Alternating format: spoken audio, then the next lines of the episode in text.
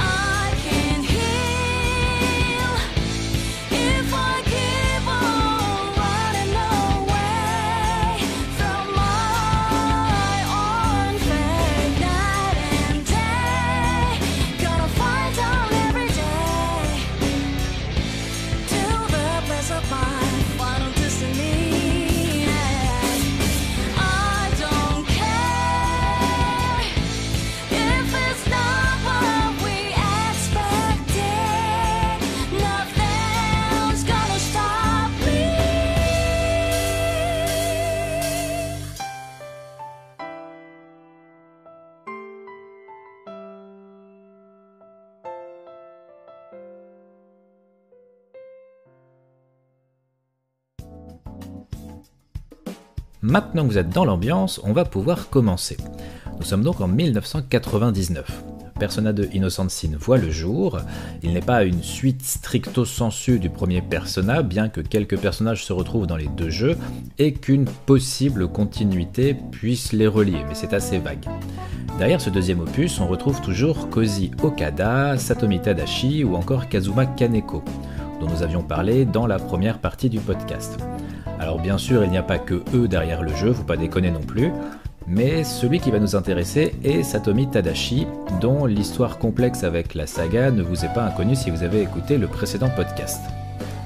Alors en pleine écriture du scénario, déjà fichtrement complexe et YOLO-esque, parce que oui je m'autorise des néologismes, de euh, Persona de Innocent Sin, Satomi Tadashi ressent le besoin de raconter le fond de son histoire sous deux angles différents. Ainsi, il est proposé et accepté le projet de faire de Persona 2 un diptyque, avec Innocent Sin et par la suite Eternal Punishment. Eternal Punishment apparaît alors comme une suite, mais encore une fois, c'est pas aussi simple que ça, et je développerai le lien entre les deux jeux un peu plus tard dans la partie spoil de Persona 2. Ce que je peux dès à présent vous dire sur ces deux jeux, sans vous spoiler, est qu'ils sont liés par la persistance des protagonistes. Mais que si dans le premier, nous y incarnons Tatsuya Suo et que nous comptons dans notre équipe une certaine Maya Amano, les rôles sont inversés dans Eternal Punishment, où le joueur se retrouve à prendre le contrôle de Maya, tandis que Tatsuya devient un personnage secondaire. Le reste de l'équipe, autour du héros ou de l'héroïne, puisque tout dépend du jeu dont il est question, sera lui en partie différent. Tatsuya Suo étant un lycéen, son groupe sera principalement composé d'amis de son âge, Maya étant la plus âgée. Les rôles s'inverseront et dans Eternal Punishment, l'équipe sera composée plutôt d'adultes avec Tatsuya comme Benjamin de l'équipe. Dit comme cela, il est difficile de réaliser tout ce que ce changement de point de vue apporte, mais laissez-moi vous faire une petite explication sur le fond du scénario. Dans le diptyque Persona 2, le principe de base de l'avancée du scénario est la réalisation des rumeurs pour peu qu'elle soit répandue. Ainsi, euh, exemple simple, c'est en faisant grimper la rumeur initialement fausse qu'un restaurant vendrait des armes dans son sous-sol que vous débloquerez un magasin d'armes dans le jeu, la rumeur prenant alors vie une fois devenue virale. Ainsi, le parallèle et les différences subtiles dans le fond des deux jeux devient tout de suite plus parlant. Innocent Sin développera l'importance, l'impact, les conséquences des rumeurs à l'âge de l'adolescence, de la recherche de soi, de la méconnaissance de certaines conséquences, alors que Eternal Punishment, son versant côté adulte, abordera lui les mêmes problématiques mais avec les responsabilités qu'incombe la vie à l'âge entre guillemets adulte.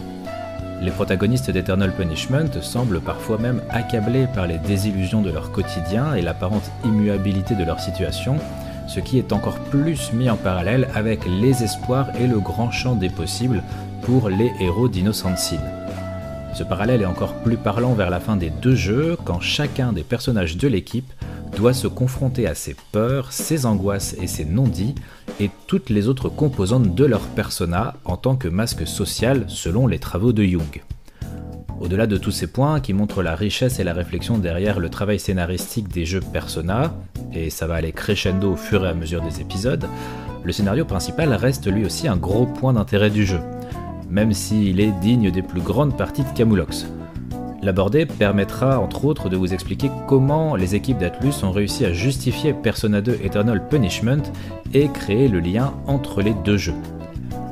Avant d'entrer dans la partie spoil, je soulignerai juste un petit point qui fera tilt chez tous les joueurs de Persona 5.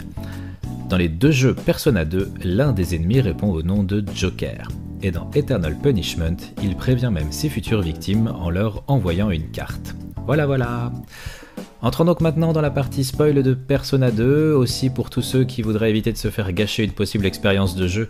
Comme dit précédemment, vous avez un temps dans la description qui vous permet de savoir quand reprendre le podcast pour sauter cette partie. Il va même y avoir une petite musique en attendant ainsi qu'un générique de spoil. Et nous partons pour Maze of Life, une musique tirée du jeu Persona Q Shadow of the Labyrinth sorti sur 3DS qui mélange les personnages de Persona 3 et Persona 4 dans un scénario original et un gameplay mixé entre celui des jeux Persona et des jeux Etrian Odyssey, eux aussi créés par les studios Atlus. J'espère que vous aimerez ce morceau et surtout son passage magique au xylophone, pas piqué des hannetons.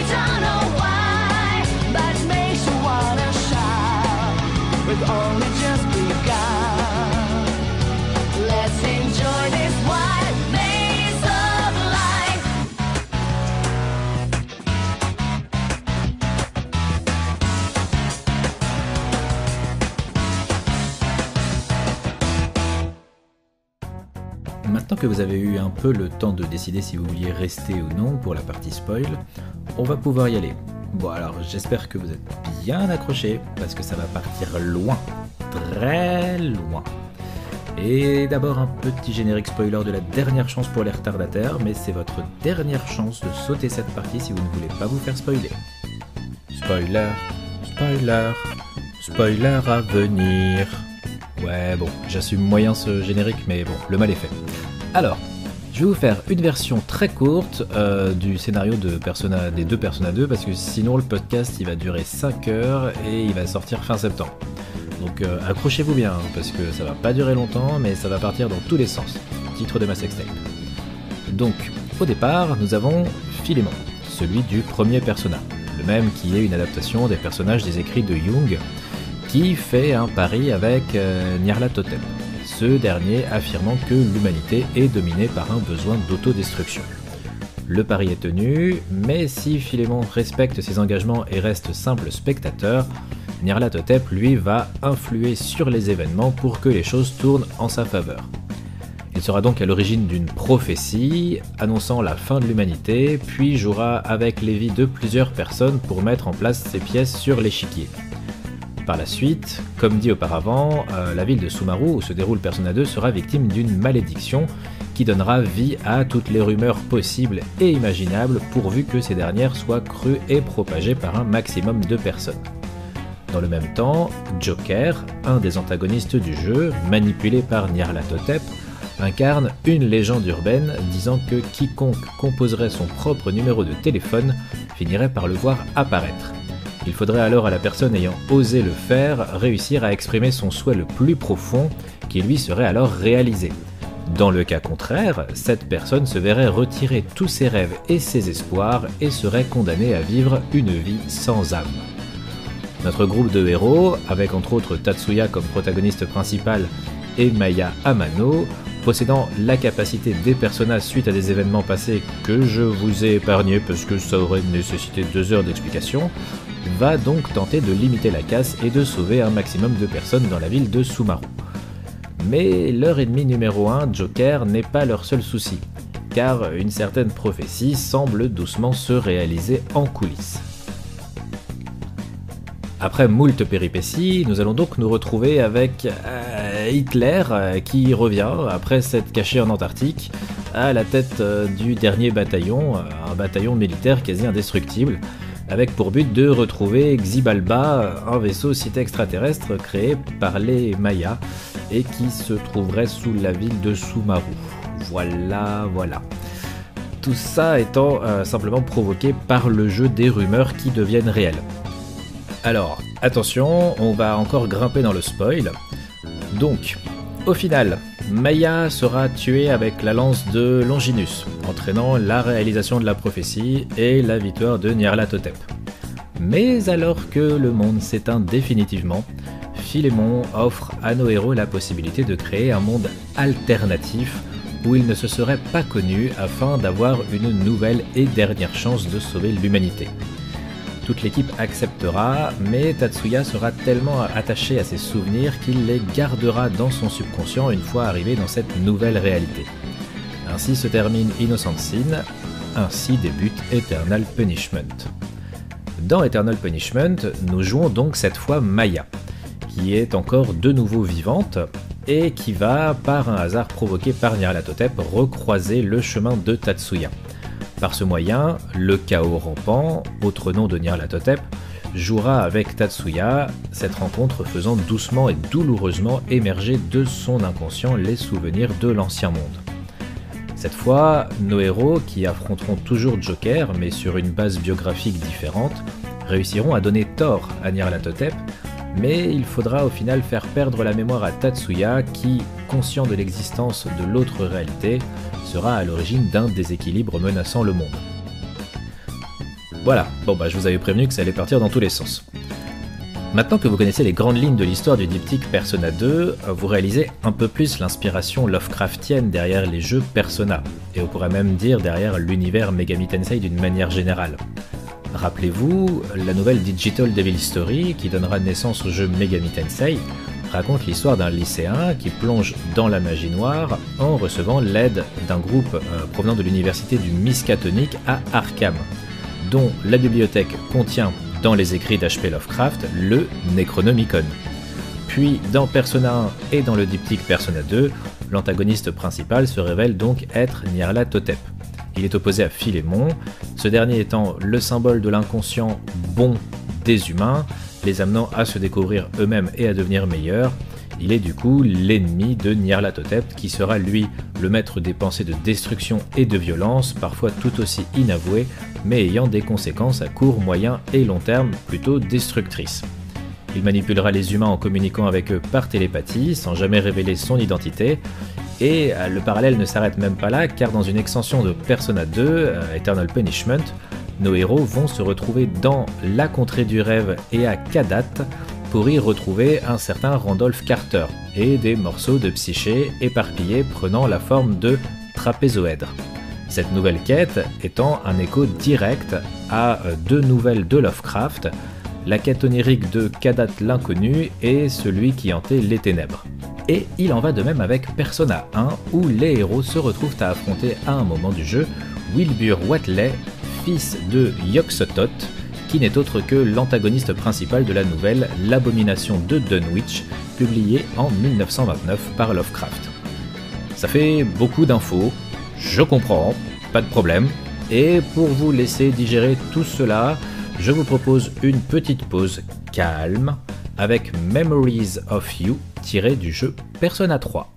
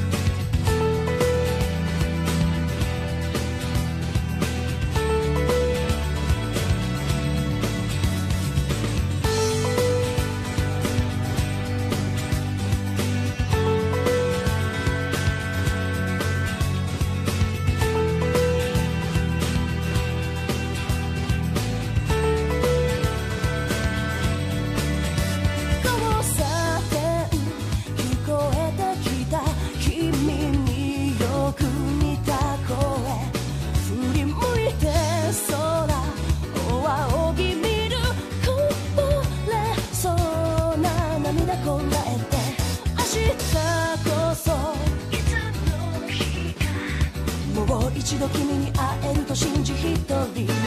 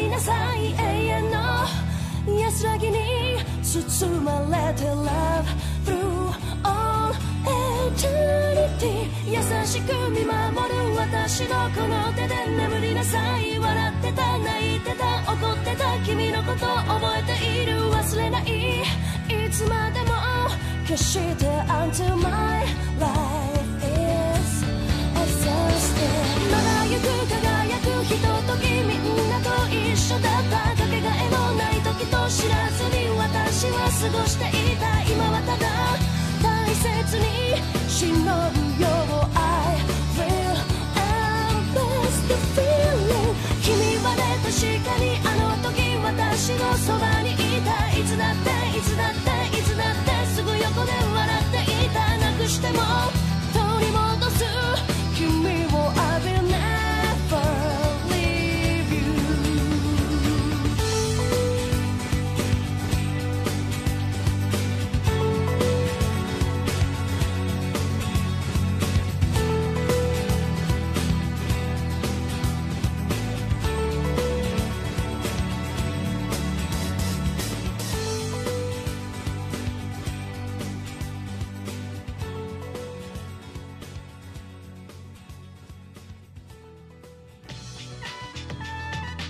Et après cette petite pause musicale, c'est le moment où nous allons aborder un de mes jeux préférés d'une manière générale. Alors je vais essayer de me contenir au maximum, mais ce sera probablement avec beaucoup d'amour que ce podcast va reprendre, et ainsi jusqu'à son terme. 6 ans, 6 années séparent la sortie de Persona 2 Eternal Punishment de Persona 3. Et il s'en est passé des choses. Ont-elles amené les changements de gameplay de Persona 3 qui resteront ancrés dans la série jusqu'à aujourd'hui Difficile à dire.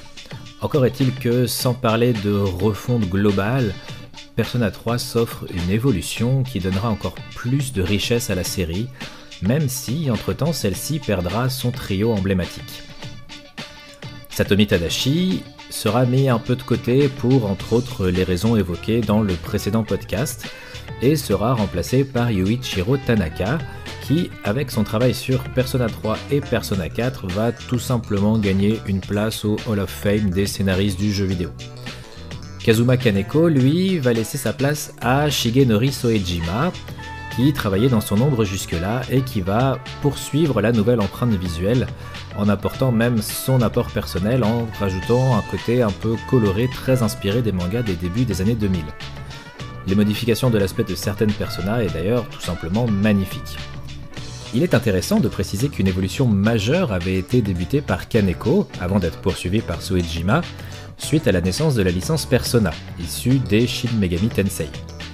Kaneko a entamé une évolution dans les graphismes des démons qui du coup sont devenus des personas.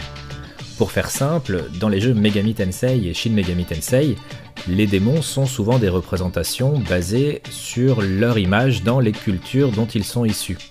Mais dans Persona, les démons n'existent plus en tant que tels et deviennent bah, justement des personas, donc des projections de la psyché des personnages.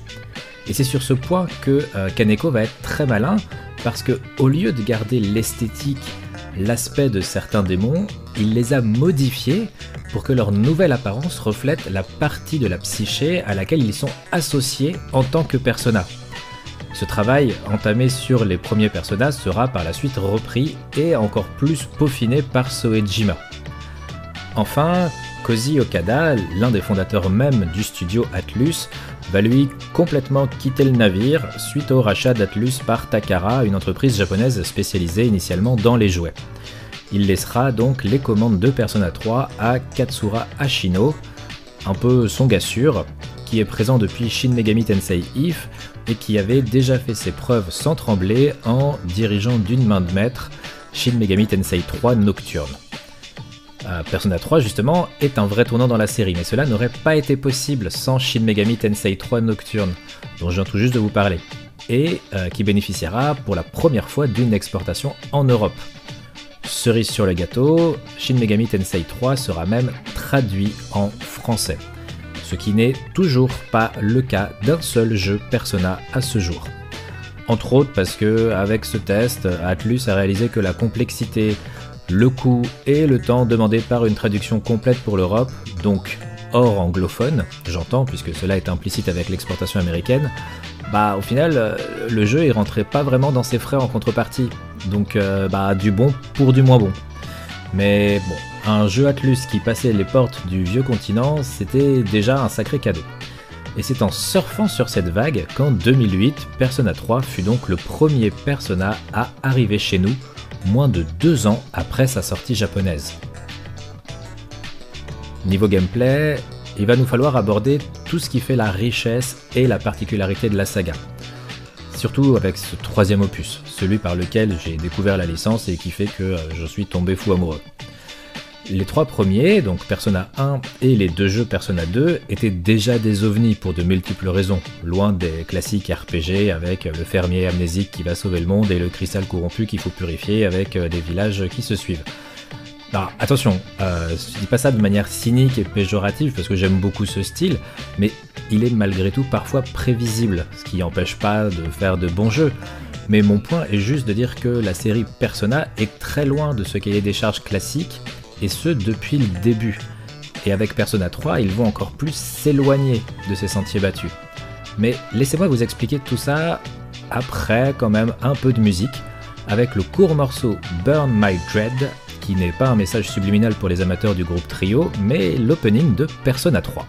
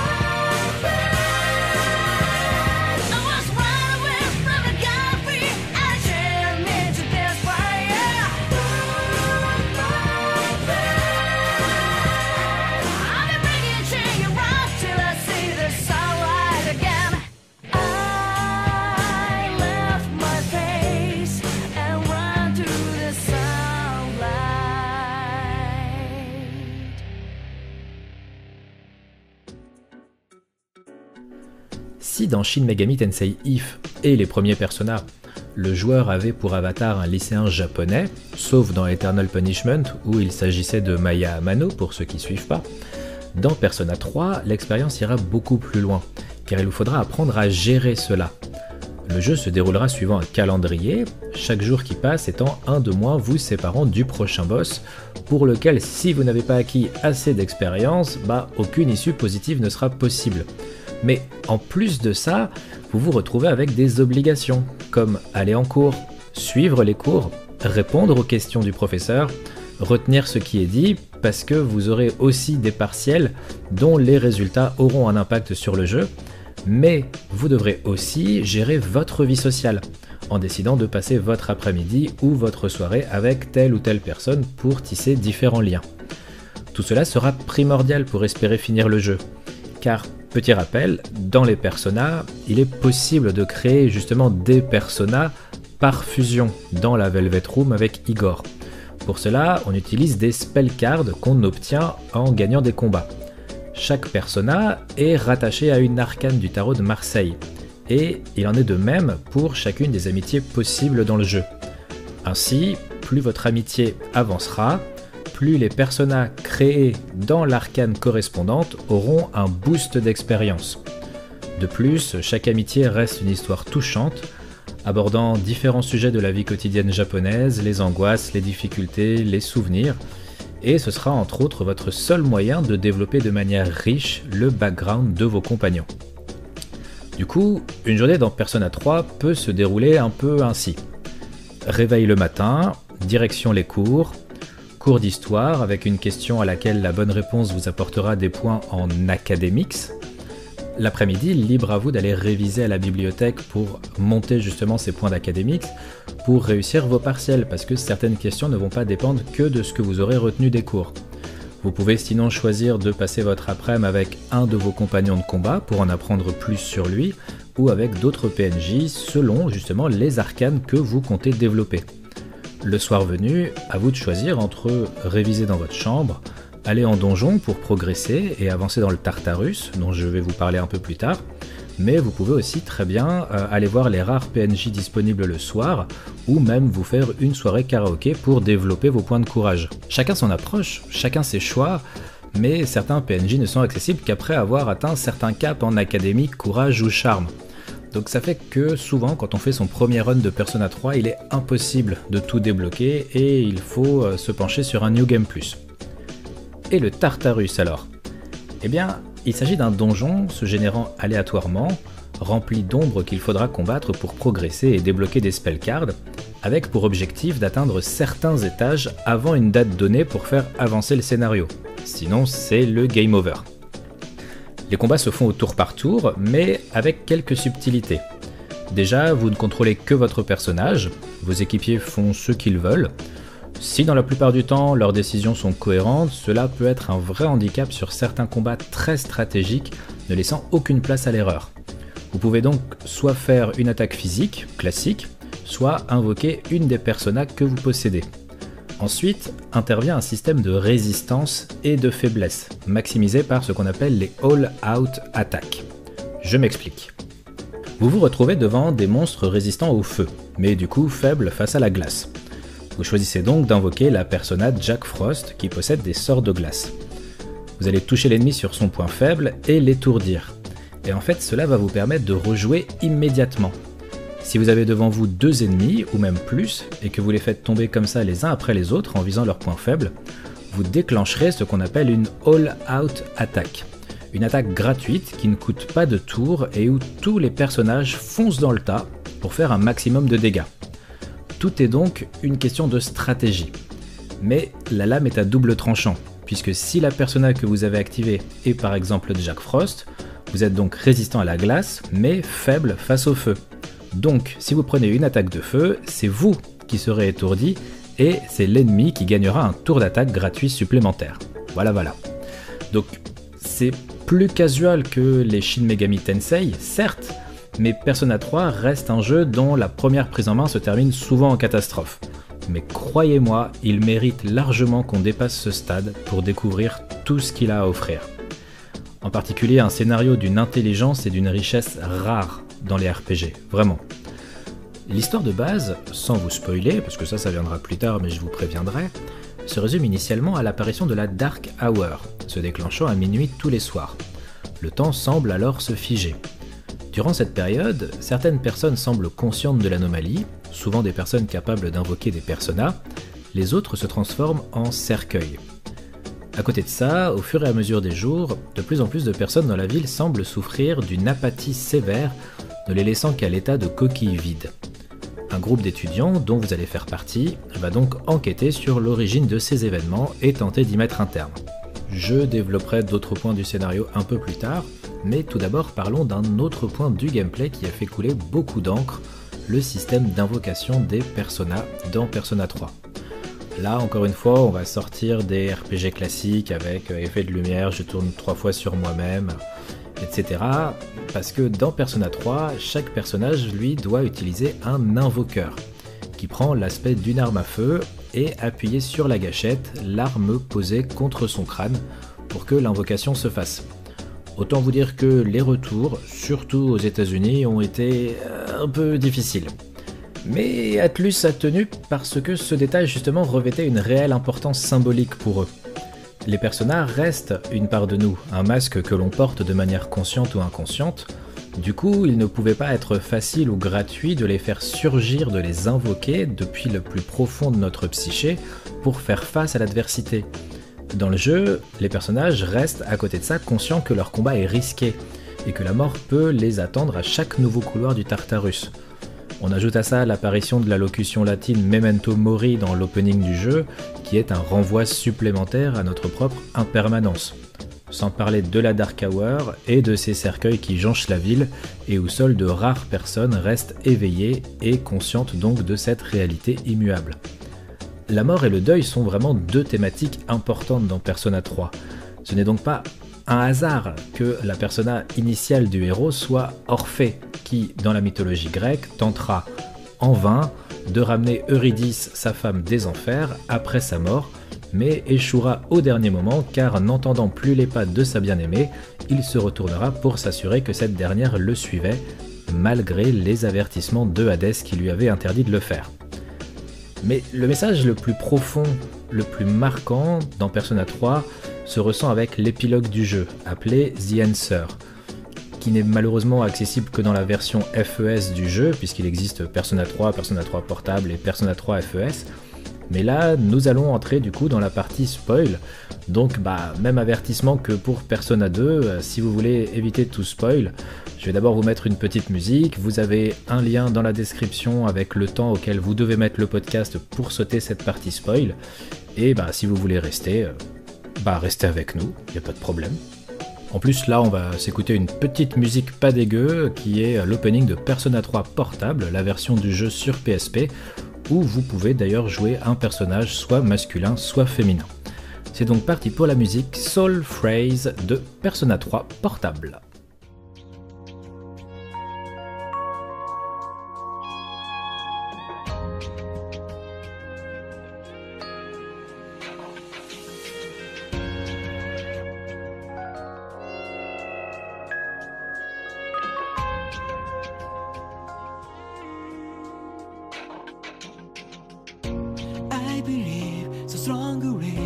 Tomorrow never flows away 月光した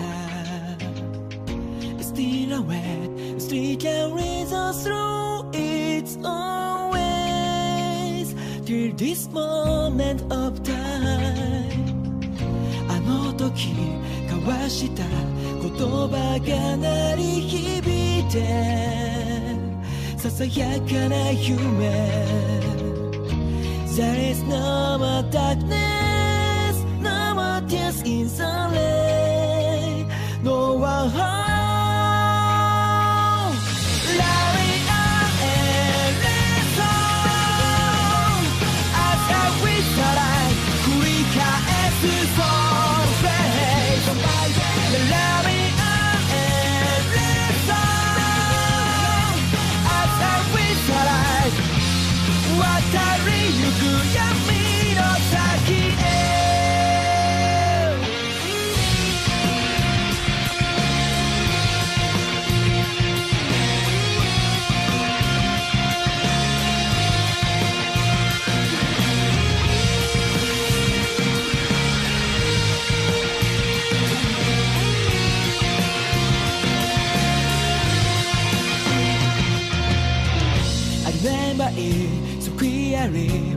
as if I got that today 闇に旅した I run away I'll never forget even if with us Antifa of the day あの夜触れた指先に今でもぬくもりだけが There is no way to dance anymore free sorrow.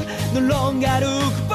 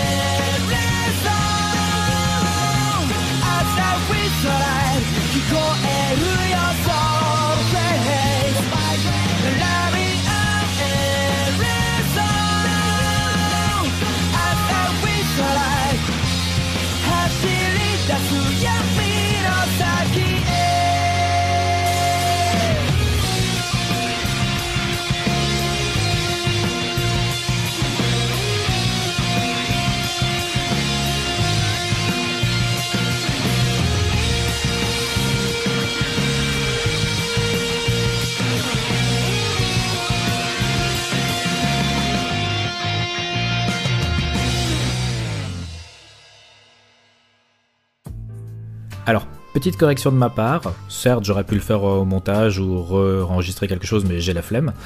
Euh, en fait, c'est pas vraiment l'opening de Persona 3 Portable, mais une reprise, une adaptation lors d'un concert de Persona. Petite anecdote intéressante, par contre, la vidéo de l'opening de Persona 3 Portable peut se regarder dans les deux sens, offrant dans un cas un opening avec un protagoniste homme et si vous retournez la console, le même opening mais avec une protagoniste femme. Et voici donc la dernière partie de ce podcast qui va être bah, une partie spoiler. Et vous savez ce que ça implique. Je vous préviens, une dernière fois, vous n'êtes pas obligé de rester. Vous pouvez très bien aller jusqu'à la dernière musique de ce podcast. Mais pour ceux qui veulent rester, voici un dernier avertissement. Spoiler, spoiler, spoiler à venir. Non, je pense que je m'habituerai jamais à ce générique. Je, ne sais pas pourquoi j'ai fait ça, mais bon, tant pis. Euh, donc non mais là par contre ouais ça va ça va spoiler euh, chaud, chaud patate. Donc euh, si vous voulez vraiment partir, c'est en bas dans la description, il y a le temps pour mettre la dernière musique si vous voulez en profiter, sinon bah je pense qu'il vaut mieux s'arrêter là. Donc voilà, si vous êtes resté, c'est que vous êtes conscient de ce qui va arriver. Donc on est parti. Je vous ai donc résumé juste avant le pitch de base de Persona 3. Le jeu développera bien évidemment beaucoup d'intrigues secondaires permettant d'approfondir l'histoire principale, mais encore une fois, cela est beaucoup trop complexe pour être résumé de manière intelligible dans un seul podcast. Je vais donc basculer directement à la fin du jeu. Le groupe d'étudiants, enquêtant sur les ombres, l'origine du Tartarus et l'explication de la Dark Hour, apprennent finalement que tous ces événements sont annonciateurs de l'arrivée imminente de Nyx, la mangeuse d'étoiles, née du désir de mort inhérent aux humains confrontés à leur propre déni de celle-ci et qui vient offrir à l'humanité bah, son désir le plus profond. Après une première partie de combat plutôt gérable pour l'équipe, bien que monstrueusement complexe in-game, une deuxième partie s'engage quand Nick se révèle enfin son vrai potentiel et fonce sur la Terre via un portail qui s'ouvre sur la Lune.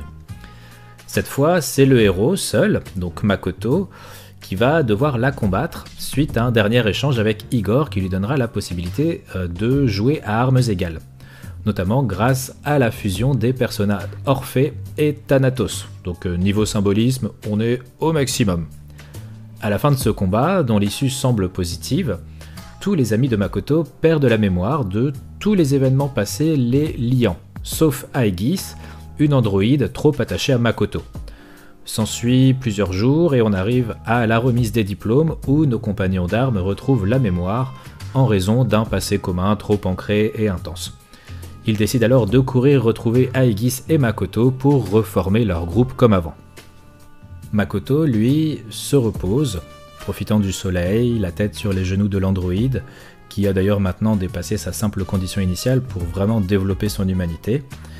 Mais le héros se dit fatigué et s'endort sur les jambes d'Aegis tandis que les pas de leurs amis se rapprochant d'eux se font entendre.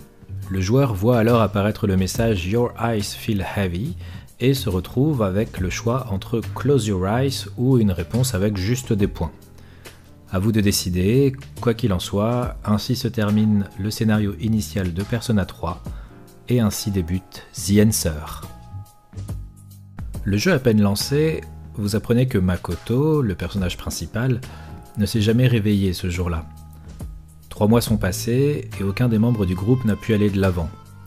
Aegis en a été tellement touchée qu'elle est redevenue l'androïde sans sentiment qu'elle était initialement, comme si la douleur avait été tellement forte qu'elle s'était refusée par la suite à ressentir de nouveau des émotions. Nous sommes le 31 mars et le groupe d'amis décide de faire une dernière soirée avant la fin de l'année scolaire et leur séparation.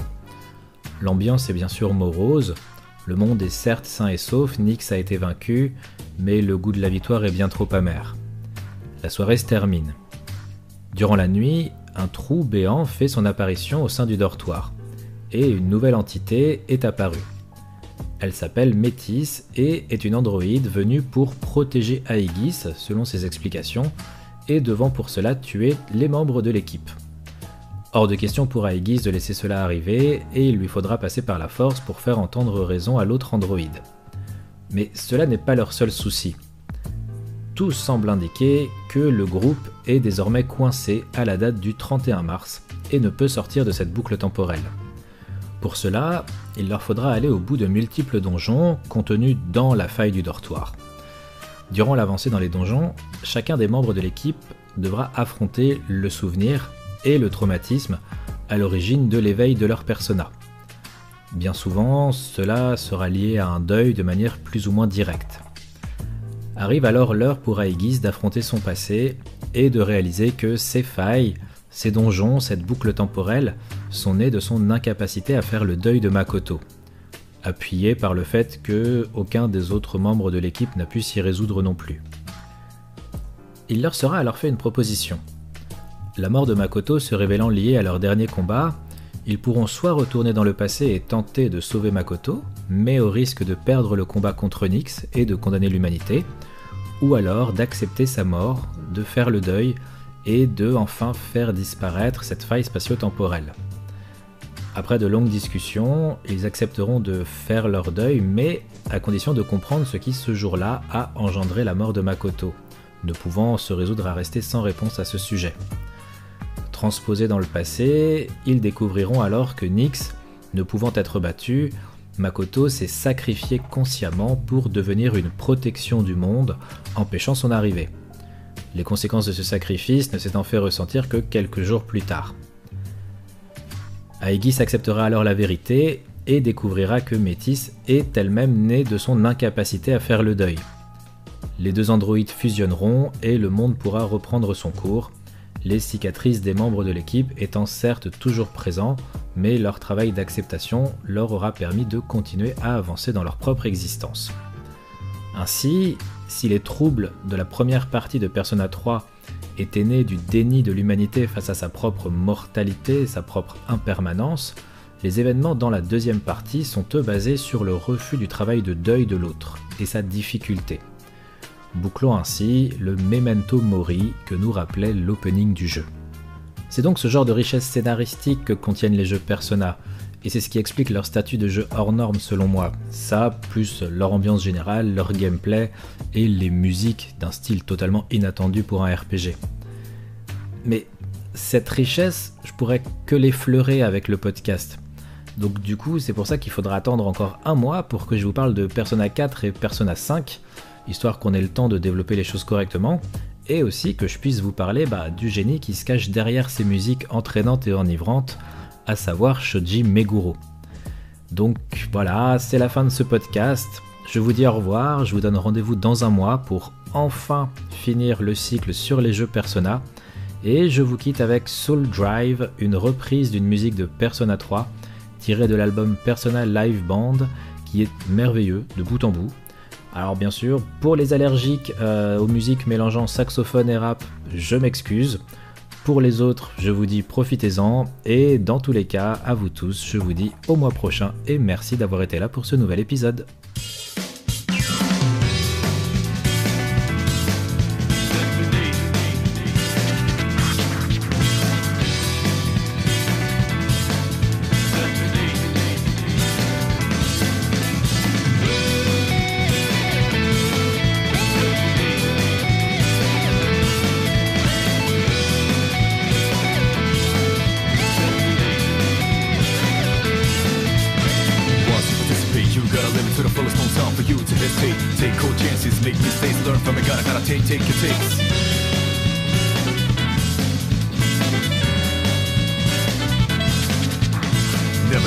Man's gotta fight. Change back and relax in a light. Keep a lookout at night, be a night. Chariot racing all my life.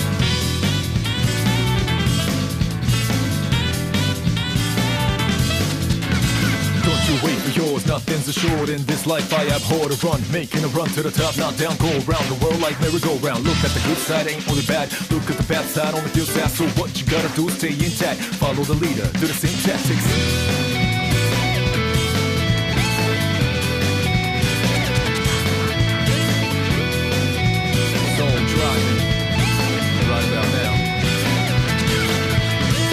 That I'll be beat or wanna leave, wanna feel and believe in him. End of the day I sit and pray, cause to instigate madness, still in a hope into black shade. Better recognize this chain of pains, backfires one day, will not entertain. Kinda like a stain won't go away. Waiting for the day, that's why I pray for enemies, then I get them. At first when I gotta get it, but I gotta do it for my people. Naturally, the leader of the crew. Push heavyweight, make the rules. Change the beat, man, steal the cruise. Face the pain, man, steal the truth to be number one. Any other way to save me and my precious ones, you tell me.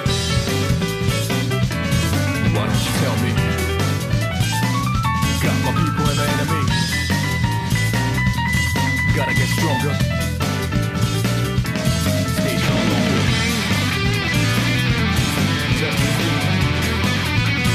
What's your destiny?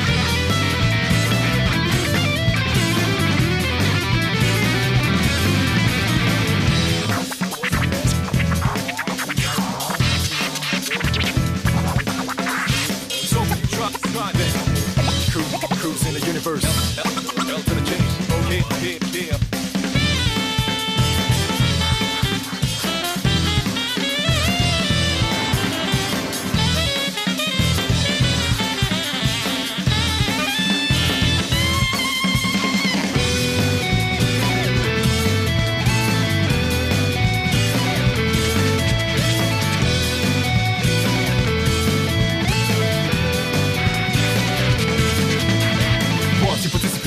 Live it to the fullest. No time for you to hesitate. Take cold chances, make mistakes, learn from it. Gotta, gotta take, take your takes. Get to the dome, don't fake a tone. Stay real, don't cheat or see you gone. Yeah. So let's not fear, leaving the tears, fighting this battle to save my peers. They gon' cheer since we're here. Man, oh man, confront to the near this situation. But we gonna rock, rockin' and roll and won't gonna stop. Oh!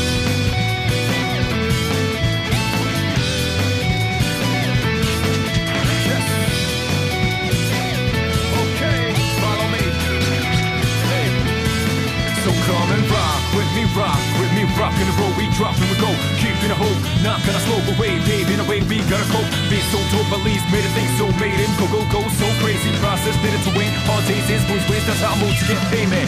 One time for your mind, let's go now. Two times for the crew, let's go now. Three times we'll climb to the top and never look back. We go up a notch. One time for the mind, let's go now. Two times for the crew, let's go now. Three times we'll climb to the top and never look back. We go up a notch. Without further ado, go up a notch, take it to the top. Nothing's gonna stop the way of my life. Flavor play, only wait. I know I'm the next in pain. However, making sure that you ain't in pain. Sincerely, your man, L.